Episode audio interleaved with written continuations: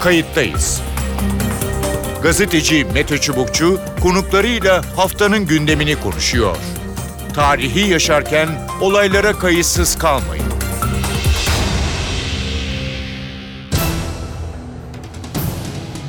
İyi günler bir kayıttayız programıyla daha karşınızdayız. Tarihe ışık tutmak ve olan biteni anlamak için önümüzdeki 20 dakika 2019 yılının son programında sizlerle birlikte olacağız. Akdeniz'de Türkiye ile Libya arasında işbirliği gelişiyor. Deniz alanındaki yetki ortaklığının ardından şimdi de Türkiye Libya'ya askeri destek verecek. Haberi Cumhurbaşkanı Recep Tayyip Erdoğan duyurdu. Ocak ayında meclis açılır açılmaz Libya'ya asker gönderilmesine ilişkin tezkere ele alınacak. Milli Savunma Bakanlığı yetkilileri silahlı kuvvetlerin emir verildiği anda her an görevi icra etmeye hazır olduğunu belirtti. Peki Libya'ya kaç asker gidecek? Nerelerde görev yapacak? Libya'da nasıl bir güç dengesi var? Türkiye açısından bu ülkenin önemine yanıt bekleyen soru çok. İki konuğumuzla bu sorulara açıklık getirmeye çalışacağız. Kayıttayız'ın konuğu Profesör Nurşin Ateşoğlu Güney. Nurşin Ateşoğlu Güney, Bahçeşehir Kıbrıs Üniversitesi öğretim üyelerinden. Hoş geldiniz programımıza. Hoş bulduk efendim. E, son birkaç haftadır e, Libya konusu e, giderek e, ısındı, e, hızlandı. E, önce e, Doğu Akdeniz'deki gelişmeler, e, denizlerle ilgili e, yapılan e, anlaşma ve ardından da askeri anlaşma imzalandı e, ve talep geldi e, gerekirse e, Türk askerinin e, şu anda kap, kapsamını bilmiyoruz e, gitmesi e, kuvvetle e, muhtemel. E, ne dersiniz yani Libya neden ilk önce onu sorayım e, Türkiye'den bir e, askeri destek e, istediği e, bir asker talebinde bulundu. Buyurun. Ee, öncelikle tabi biliyorsunuz bu e, Libya'daki Birleşmiş Milletler'in tanıdığı e, mutabakat hükümeti yani Saraç hükümetine Türkiye baştan beri e, destek veriyor. Yani siyasi anlamda da tanırlılık bakımında. E, ona karşılık e, bu darbeci e, e, Hafter'in e, ordusunun e, bir şekilde e, diğer güçlerin yani işte Birleşik Arap Emirlikleri, Mısır e, hatta işte paralı asker e, vasıtasıyla katkıda bulunan e, Wagner aracılığı Rusya, işte Sudan gibi e, bir e, ülkelerinde bu meşru hükümeti bir şekilde Hafter'in e, ele geçirmesi ve e, devirmesi e, bağlamında e, bir destekleri söz konusu. Şimdi Türkiye için neden önemli? Bir defa meşru bir hükümet olduğu için uluslararası hukuk açısından dediğim gibi baştan beri e, Türkiye Cumhuriyeti e, Saraç e, yönetimini destekledi ve onu tanıdı. Bu birinci e, safa. Sonradan e, e, bu deniz yetki alanlarını Kasım ayındaki anlaşmayla karşılıklı iki kıyı arasında yani Türkiye ve Libya kıyılarını e, önceleyerek e, bir anlaşma yapılması sonucunda e, Türkiye için tabii e, Hafter e, e, karşısında mücadele veren bu e, meşru hükümetin e, mutabakat hükümetinin e, hayatta kalması tabii kritik bir önem kazandı. Hı hı. E, bu tabii e, sadece e, iki taraf arasındaki bu deniz yetki sınırlama anlaşmasının e, geleceği de ilgili değil. Aynı zamanda şu anda Akdeniz'de e, süre gelen e, jeopolitik ve jeoekonomik mücadelede Türkiye belli bir alana kapatma için e, bir şekilde e, Türkiye'ye karşı duran e, güçlerin de e, nasıl e, bir yola evrileceğiyle ilgili bir durum söz konusu. Hı hı. Türkiye bu bağlamda biliyorsunuz e, baştan beri e, hem siyasi hem diplomatik hem hukuki alanlarda adımlar attı. En son hamlesi de bu mutabakat e, hükümetiyle varılan deniz e, yetki sınırlandırma anlaşmasıydı. Hı hı. E, bu nedenle e, bence Türkiye'nin şu anda e, Saraç hükümetinden gelen bu e, talebe askeri anlamda destek verin e, talebine e, yönelik e, bir e, cevap vermesi e, yani özellikle işte meclisten çıkacak e, tezkere kararı çok önemli. E, onun akabinde e, bu bağlamda e, resmi olarak e, bir şekilde Türkiye'de eğer bu e, tezkere çıkarsa e, Libya hükümetinin meşru hükümetinin yanında ona destek olmak üzere e, orada olacak evet. diye özetleyebilirim. Peki. Ee, peki e, yani Saraç hükümetinin oradaki varlığı varlığı tehlikeye girer e, ya da varsayalım e, Hafter e, orada üstünlük sağla, e, sağlarsa yapılan anlaşmalar e, kadük mü kalır yoksa hani bir devletle yapılan anlaşma gereği devamlılık mı e, esastır ne dersiniz? Yani şöyle siz de biliyorsunuz uluslararası hukuk açısından e, bu e, anlaşmanın e, e, yani Hafter ya da başka birisi e, bilemiyoruz tabii oradaki siyasi dönüşüm e, neticede nereye evrilir bunu Hı hı. kimse bilmiyor. Hani savaş alanındaki mücadelenin ötesinde söylüyorum. Çünkü e, e, şu anda bölgedeki ittifaklar çok akışkan ve e, aktörlerin kimisi zayıf, kimisi kuvvetli ve herkesin çıkarları birbiriyle tam tamına örtüşmediği için e, bu mücadele içerisinde e, ittifakların da nasıl yönleneceği ve değişeceği belli değil. Dolayısıyla bunun sahaya nasıl tesir edeceğini bilmiyoruz. Ama uluslararası hukuk açısından bakarsak evet anlaşmanın bir şekilde devamı edeceği e, söyleniyor uluslararası hukukçular açısından.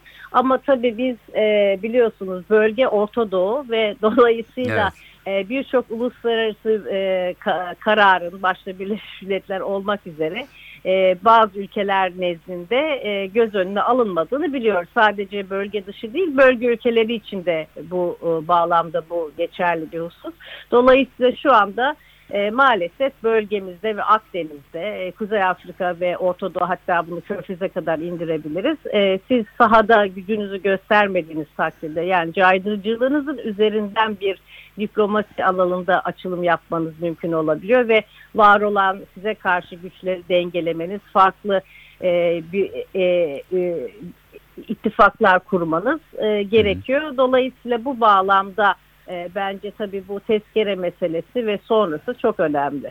Ne dersiniz? Ee, Türk Silahlı Kuvvetleri'nin başta söylediğimiz gibi şu anda kapsamını bilmiyoruz. Ee, Evet. Orada e, olacak olması evet yani e, meşru hükümeti e, bir şekilde desteklemek. E, bir yandan da acaba biraz önce söylediğiniz yani eliniz güçlü olursa diplomasi masasında da Evet. daha kuvvetli olur diye iki tarafı da e, belki bir vadede tabii diğer ülkelerle de e, bunu temas ederek e, bir uzlaşmaya e, götürme ihtimali de olur mu bu sürecin? Yani tabii bu süreçte işte e, dediğim gibi hem bölge güçlerinin hem bölge dışındaki yani büyük güçlerin, e, aktörlerin e, nasıl davranacağına bağlı. Bu sadece e, Türkiye'nin orada olmasıyla da ilgili tek boyutlu bir şey değil. Çok katmanlı bir e, denklemden bahsediyoruz. E, başta Amerika Birleşik Devletleri ve Rusya mücadelesi var jeostratejik olarak. Hı hı. Onun gerisinde biraz da dağınık bir biçimde bulunan Avrupa Birliği. Yani onun içinde de e, tek bir görüş ve duruş yok biliyorsunuz. Farklı çıkarlar zaman zaman mesela İtalya'yı Fransa'yı Lib- Libya üzerinden karşı karşıya getirebiliyor. Belki bunlar bu belki zafiyet üzerinden Türkiye dediğim gibi bu farklı çıkarların ortaya yaratacağı boşlukları değerlendirebilir. Bölgesel anlamda belki ittifaka kendisi yanında mesela işte Tunus ziyareti vesaire Evet. gibi örnek veriyorum. Bunları ikna etmek suretiyle bölgeye çatışma değil e, barışı getirmek üzere ve herkesin kazanması üzerine e, bir hamlede bulunacağımızı iyi anlatabilirsek yani Türkiye'nin e, gidip savaşmak e, gibi bir e, niyeti zaten yok. Tam tersine e, biliyorsunuz e, Türkiye bu e, süreç içerisinde diyalog kapısının bu e, Kasım'da yapılan anlaşmadan sonra da bu diyalog kelimesini çok sıkça kullandı. Bu önemli. E, benim düşünceme göre umarım e, dediği e, bölge ülkeleri bu söyleşi bu davetine Türkiye'nin e, kulak verir ve hani herkesin e, bir şekilde e, e, bir noktada belli bir e, yere gelip e, savaşı ve çatışmayı engelleyeceği bir noktaya gelir. Bu bağlamda mesela Berlin'de yapılacak toplantı önemli. Türkiye'nin orada işte Cezayir, Tunus ve Katar'ın da katılımını sağlaması mümkün olabilirse belki bu dengeleri etkilemek açısından da e, önemli olur diye düşünüyorum. E, göreceğiz yani bu bir süreç ve e, mücadele bölge ve bölge dışı güçleri de içerdiği için e, söz konusu olan tabii Libya. Libya e, biliyorsunuz e, e, petrol açısından çok önemli. E, bir Suriye'de bile 8-9 senedir yaşananlar ortada olunca tabii Libya meselesinin daha e, zorlayıcı bir e, konu olduğunu söylemek mümkün. Evet. Ee, Ocak ayı e, yoğun geçecek. E, hem Evet. tezkere e, hem Berlin'deki e, toplantı hem de e, Rusya. Yine ilk haftada evet e, doğalgaz boru hattıyla ilgili e, Evet. Putin'in buraya e, gelmesi. Onu soracaktım. Burada Türkiye ile Rusya sanki evet yani Rusya resmi e, olarak orada değil gibi özel paralı askerler e, orada olduğu söyleniyor. Çok yüksek sesten e, itiraz da gelmiş gibi değil ama Rusya Evet. hala e, Hafter tarafında yani Türkiye'nin olduğu tarafın karşı tarafında. E, ne dersiniz? E, enteresan bir denge e, ya da karşılaşma değil mi? E, doğru. Şimdi e, aynı Suriye'de olduğu gibi pek çok ülkeyle işbirliği yapabiliyorsunuz ama e, yani Irak, Suriye geçmişe dönerek söylüyorum.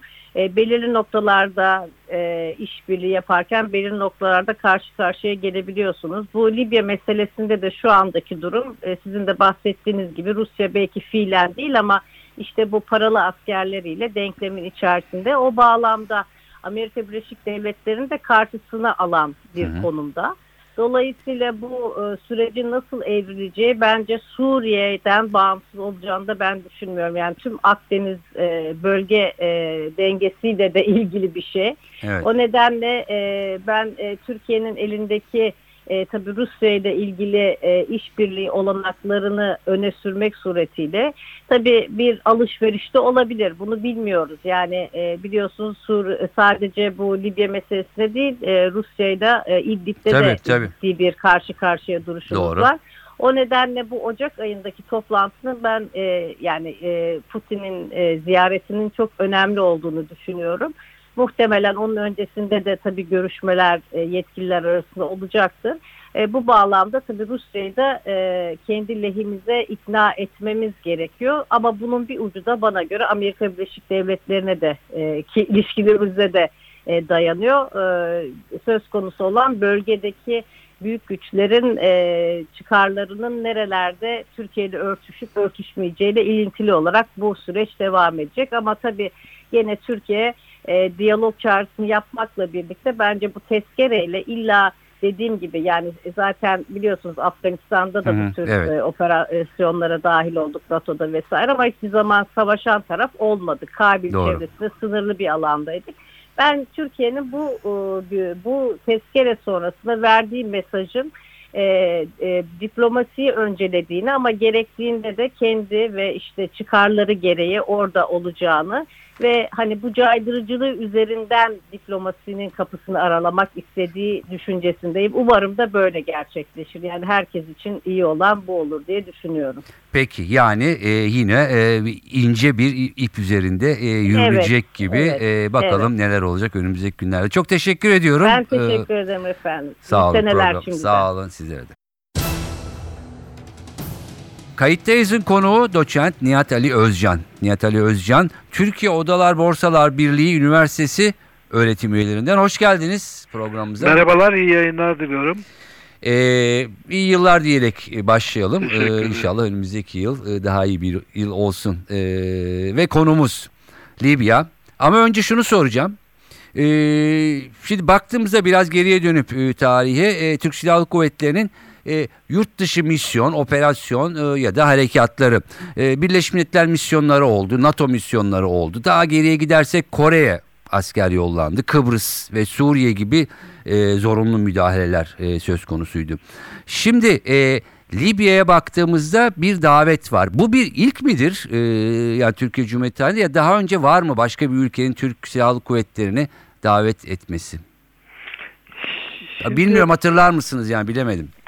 Yani tabii bu tür misyonları iki türlü yaparsın. Mesela Birleşmiş Milletler'den ya da NATO'nun bir parçası olarak katıldığınız dahil oldunuz ya da bir milli bir kararla yaptığınız işler var değil mi? Mesela diyelim ki bunlardan biri nedir? Ee, işte Afganistan'a asker gönderiyorsunuz. Sonuçta işte Birleşmiş bir şeyin e, NATO'nun 5. maddesiyle Evet. gidiyorsunuz ya da e, Bosna'da bir işe Evet. müdahil oluyorsunuz. Ee, ya da işte şu öbür taraftan da baktığınızda Lübnan'da vardı Birleşmiş Milletler şeyi. e, tabii bir- yani evet. öbür ta- ya şimdi tabii bu giderken de hangi misyonla gittiğiniz önemli. Yani mesela barışı korumaya, barışı kurmaya Hı hı. ya da terörizmle mücadele mi ya da mesela e, Hint Okyanusu'nda korsanlıkla mı mücadele ediyorsunuz gibiler var. Bütün bunlar e, çünkü bu tanım sizin e, niyetlerinizi, e, koordinasyonunuzu, e, risklerinizi aynı zamanda da organizasyonunuzu ve gücünüzü de belirliyor. Peki e, bu bağlamda e, Libya'nın e, daveti ve e, önümüzdeki... Şimdi Hı hı.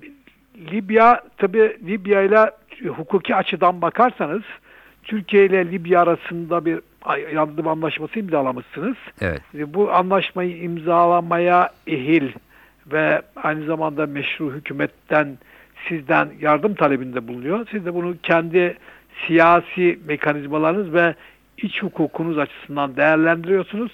Buna cevap vermeyi, müsbet veya menfi ver- cevap vermeye göre davranış sergiliyorsunuz. Şimdi şu ana kadar yapılan açıklamalara bakarsanız Hı hı. siyaseten Türkiye Libya'nın bu asker talebine evet demek durumunda. Çünkü bu asker talebi de ikiye ayrılıyor biliyorsunuz. Bir oraya eğitim, öğretim, lojistik, Evet. tatbikat gibi adam göndermeniz var, asker göndermeniz. Bir de bir e, müttefik olarak ya da ilişki kurduğunuz bir ülke zor durumda olduğu için sizden kuvvet talep ediyor. Ona kuvvet gönderiyorsunuz ama gönderdiğiniz kuvvetin e, çatışma ya da savaşa girmesi muhtemel. Yani daha büyük garantili gibi gözüküyor. Şimdi o yüzden e, işte siyaseten Türkiye Libya'nın bu talebine evet diyeceğini beyan etti. Sayın Cumhurbaşkanı da bunu söyledi zaten. Diğer yetkililer de söyledi. Şimdi bunun yerine getirilebilmesi için Türkiye'nin iç hukuktaki prosedürleri aşması gerekiyor. E, o da nedir? Evet. yani e, rutin bir e, karşılıklı askeri ziyaret ötesinde yükümlülük getiriyorsa böyle bir asker gönderme işi biliyorsunuz Türkiye Büyük Millet Meclisi'nden geçmesi gerekiyor. Hı hı. O da e, Türkiye Büyük Millet Meclisi'ne işte hükümet ya da e, idare bir talepte bulunacak yürütme. Bu talep uygun görürse meclis tarafından bu karara istinaden Türkiye e, e, Büyük Millet Meclisi'nin aldığı karara çerçevesinde e, hükümet de ilgili yere ilgili görevleri ve ilgili e, sorunların üstesinden gelecek güç, kapasite ya da yetenekte asker görevlendirecek. Şimdi siyasi açıklama yapıldı. Biz iç hukuktaki tartışmaları önümüzdeki günlerde göreceğiz. Peki yani o zaman e, oraya yollanacak e, birlik ya da birliklerin e, kapsamı, e, hedefi, e, yapılanması yani sadece kara kuvvetleri değil muhtemelen deniz olduğu için deniz hava kuvvetleri gidecek mi, nerede konuşlanacak gibi konular önümüzdeki dönemin konuları gibi e, görünüyor. Şunu soracağım e, şimdi mesela Ruslar Suriye'de, Suriye e, devleti e, yani Esad yönetimi e, şu anda Birleşmiş Milletler tarafından da o tanındığı için davet etti. Onlar geldi ve Ruslar bizzat e, orada e, savaşıyor. Yani şöyle savaşıyor, savaş uçakları bombalıyor, işte İdlib'i bombalıyor. E, evet de- devriye yapıyorlar ama orada bir savaşçı görevi de e, görüyor. Şimdi şeye dön, dönersek Libya'ya ya böyle bir ihtimal var mı E, yoksa Saraj hükümetini e, biraz e, daha koruma ve Hafter'in ilerlemesini durdurmaya yönelik bir e, girişim mi? Şimdi tabii buna yani bir diplomatik bir bakış açısıyla bir cevap verilebilir. Ama sonuçta asker gönderiyorsanız ve bu da bir çatışma bölgesine gidiyorsa bu diplomatik bir söylemden öte bu gönderme işi konusunda karar alacak olan yetkili makamlar oradaki mevcut güvenlik durumunu riskleri de değerlendirerek gönderecekleri askeri birliğin kapasitesini ve kompozisyonunu belirleyecekler. Böyle bir tehlike var mı? Evet böyle bir tehlike var. E, çünkü bizden e, talepte bulunan e, taraf e, kendi askeri kapasitesinin e, yetersiz olduğunu, varlığının tehlikede olduğunu, bu tehlikedeki varlığını korumak ve mevcudiyetini sağlayabilmek için sizin askeri yardımınıza e, ve gücünüze ihtiyaç duyduğunu beyan ediyor. Evet. Siz de onun bu ihtiyaç duyduğu güvenlik durumunu sahada sağlayacak olan askeri gücünüzü kompozisyonu belirleyerek ona yardıma gideceksiniz ve tabii ki oradaki savaşı ya da çatışmanın bir otomatik olarak bir parçası haline geleceksiniz. Ee, yani inşallah benzetme yanlış e, çıkar. Ee, hani bu e, Çehov'un oyunlarında e, sahnede eğer duvarda e, bir tüfek asılıysa e, muhakkak e, oyunun bir aşamasında patlar gibi bir e, benzetme e, yapılır. E, biraz öyle mi? Yani şöyle bir iç savaşın hüküm sürdüğü, e, tarafların politik pozisyonlarının sahadaki askeri durumlarına göre belirlendiği bir ortamda taraflardan birine yardıma gidiyorsanız e, tabii ki e, böyle bir ihtimal var. O yüzden de giderken ki kuvvetinizi, gücünüzü ya da zihin yapınızı, kamuoyunuzu ona göre hazırlamanız gerekiyor. Yani hiç kimse şimdi size e, Libya'ya adam gönderiyoruz ama bir şey olmaz diye gönderemez. Böyle bir şey olmaz. En kötü ihtimale göre kendinizi hazırlamak zorundasınız. Hı hı. Ee, peki ne dersiniz? Yani e, bir yandan da tabii diplomatik çabalar da e, sürecek. Evet orada e, Seraj hükümeti, meşru hükümet belki bir şekilde e, daha koruma altında hissedecek kendisini. Bu süreç böyle biraz da karşı tarafı, Hafter tarafını ya da onları destekleyen tarafı e, bir orta yol, bir diyalog sürecine götürebilir mi?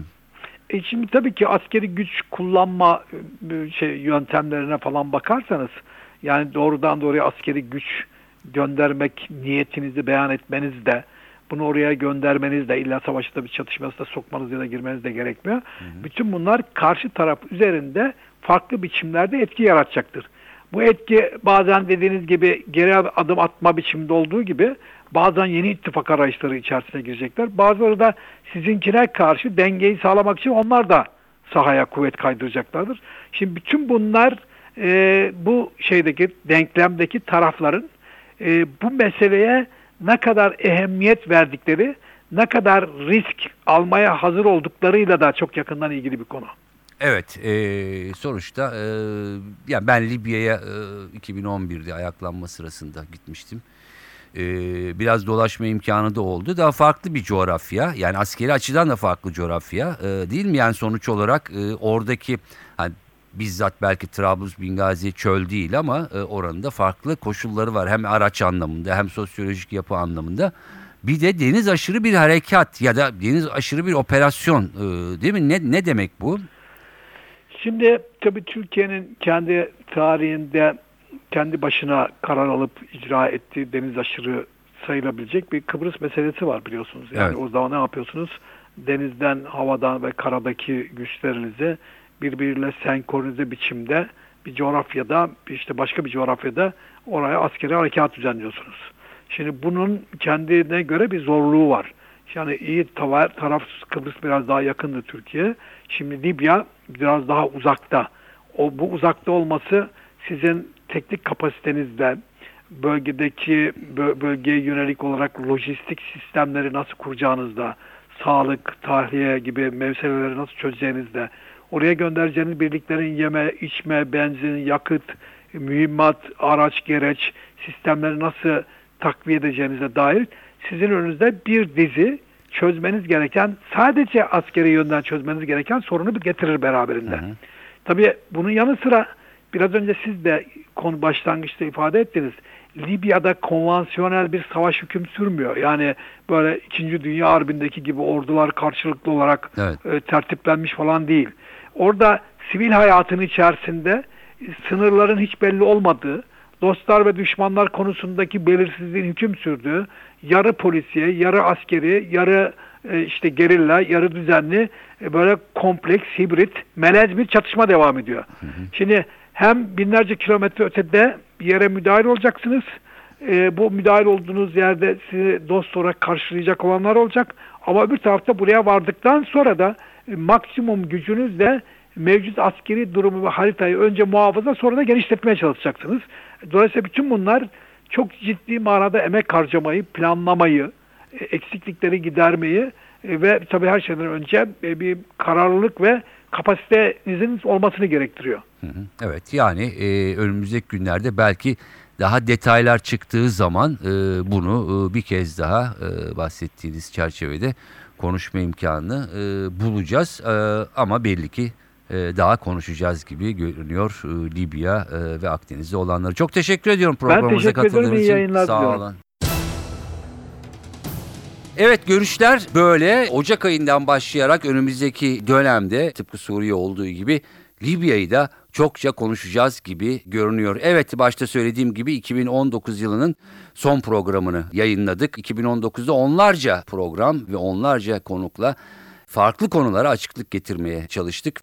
Ve Mete Çubukçu ile Kayıttayız programı NTV Radyo'nun 2019'da da en çok dinlenen programlarından da hep ön sıralarda yer aldı. Birinci, ikinci, üçüncü, dördüncü oldu. Oradan daha gerilere düşmedi. Bütün NTV dinleyicilerinden ve kayıttayız dinleyicilerine çok teşekkür ediyorum. 2019 geride bırakırken yeni yılın herkes için iyi, hayırlı, mutlu geçmesini diliyoruz. Ben Mete Çubukçu, editörümüz Sevan Kazancı ve prodüktörümüz Atilla Özdal'dan buradan yine hepinize iyi yıllar diyerek programımızı kapatıyoruz. Hoşçakalın. Kayıttayız. Gazeteci Mete Çubukçu konuklarıyla haftanın gündemini konuşuyor. Tarihi yaşarken olaylara kayıtsız kalmayın.